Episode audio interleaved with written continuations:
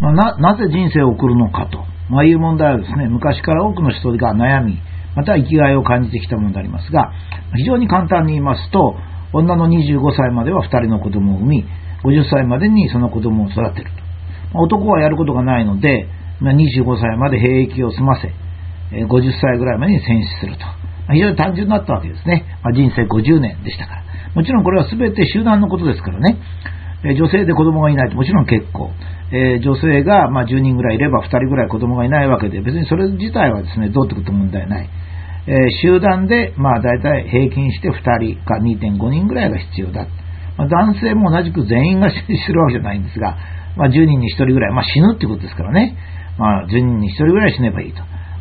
激しい戦争の時は3人に1人ぐらい死にますが、だいたい10人に1人ぐらい死ぬ。それで男女とも50歳ぐらいになると、これも集団としてですよ、2人の子供に自分が戦争で守った祖先伝来の地を残して人生を全うするわけであります。つまり人間の一生には2つの仕事がありまして、1つは自分自身のことですね。自分自身が生まれて死ぬと、そういう仕事。もう1つは子孫ということですね。それについては女は子供を作り、男は土地を残すということだったわけです。もう何回も言いますが、これは間違ってはいけないんですが、集団のことなんですよね。自分に子供がいませんという女性は全然構いませんよと。それは10人か100人いれば、それはかなりの人数はいないんですから。それから戦争に行って俺は死ななかった。悔やんでる人もいますけど、別にそれ悔やむ人ないんですね。全員が玉砕するというのは非常に特殊なケースなわけです。ただ集団としてそういうことが必要だ。子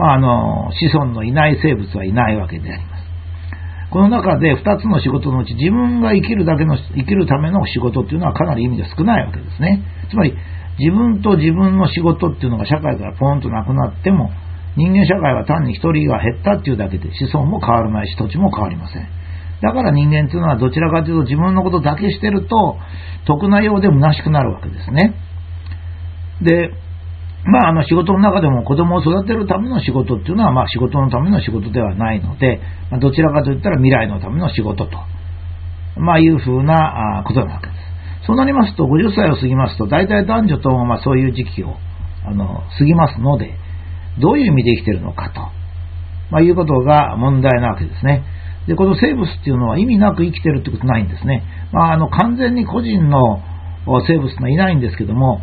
集団性の生物の場合はですね、集団としての中で価値がなくなれば、死ぬわけです。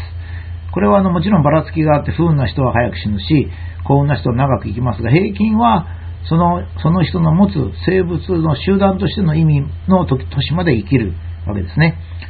で、50歳以上の女性というのはお世話のために生きているということがほぼ分かってまいりまして、他の人間以外の哺乳物の場合はメスが子供を産めなくなりますと、もしくは育てる必要がなくなりますと死ぬんですが、人間だけはそういうの全部終わっても生きているので、この研究がされてたわけですね。それは人間社会が非常に複雑なので、誰かがお世話しなきゃならない。これは実はよーく見てますとね、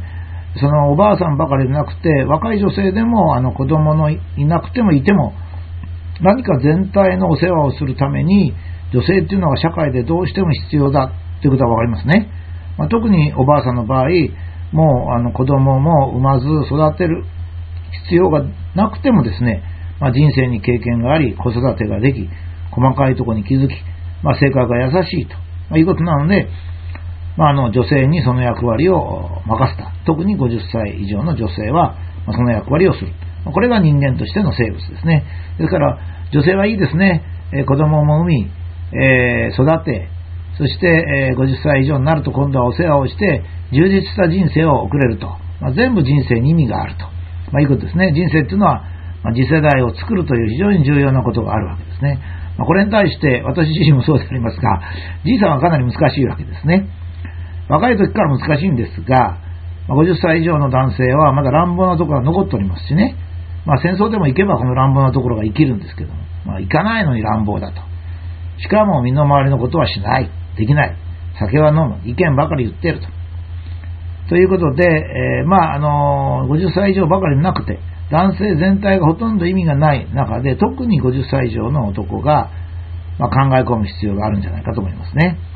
女性ならほとんどの人がですね、60歳の男性と30歳の男性と目の前がいますよと、どちらがいいでしょうかって言ったら、大体30歳の人選ぶでしょうね。そういうことで50歳以上の男性が自分は何で生きているのか、今のところ全く分かりませんから、よく考える必要があるんじゃないかと私は思ってるんですよ。生物は過去に貢献したから、老後になってグーしてくれなんと言ってもそんなに甘いもんではありませんで、役に立たなければこの世から去るというのが生物としての原理原則であります。そういう意味ではですね、非常に考えるべき時期に来てるんじゃないかと、いうふうに思いますね。私、福島原発の事故を通じて、女性の方が強く日本の未来というのを感じているということが分かりました。つまり女性は子供を通じて、社会を見てるわけですね。ところが今の男性はですね、戦争がないものですから、昔だったら戦争に行くときに十分に考え、男性が戦場で突撃するというのは当たり前のように言われてますが、突撃するというのは自分が死ぬということですから、それは何のために死ぬのかというのを随分考えるわけですね。自分だけ助かろうと思えば逃げればいいわけで、失敗したら殺されますが、成功すれば生きているわけですね。だけど多分その男性は、それでは自分は多分ノイローゼになって死んでしまうというふうに思うんでしょうね。その時は突撃して死を選ぶんです。これはやっぱり人間として一番大切なのが、子供を残すっていうことですね。子供に土地を残す、子供を残すってことです。もちろんその男はほとんど戦場で死ぬのは独身で、まだ自分の子供がいないと多いんですけど、そういうことじゃなくて、何回も言うようにこれは集団ですね。で、現在平和になって、男性は何をすべきか。やっぱり私はね、一つは若い頃、昔の兵役の代わりにね、災害特派隊みたいな訓練をして、台風が来ても地震が来ても、まず若い男が先頭に立ってね、修復とか救出を手伝うと、手伝うんじゃなくて実際やるという、常勤ではない非常勤の救助隊というのを編成したらいいんじゃないかと思いますし、25歳から50歳ぐらいまではですね、これはもう子供のため、妻のためにですね、女性のために一生懸命働いて、日本をしっかりさせるということをやるべきだし、50歳以上の男はですね、やっぱり子供に職業を残すということですね。現在日本の中での仕事は本当に少なくなってきました。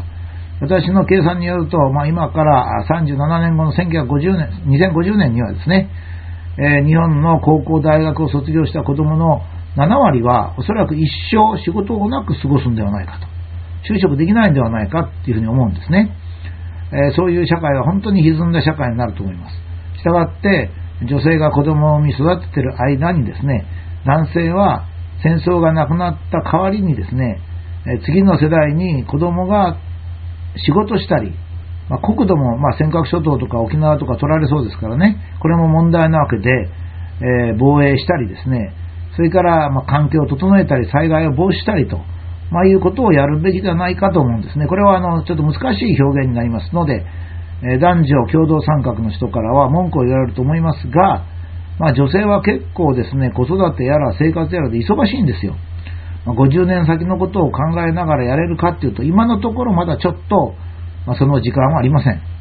新しい時代に向かって男女が協力し合ってですね、そして次世代をどうやって作っていくかと、いうことを考えるのは非常に重要な時期であるというふうに思います。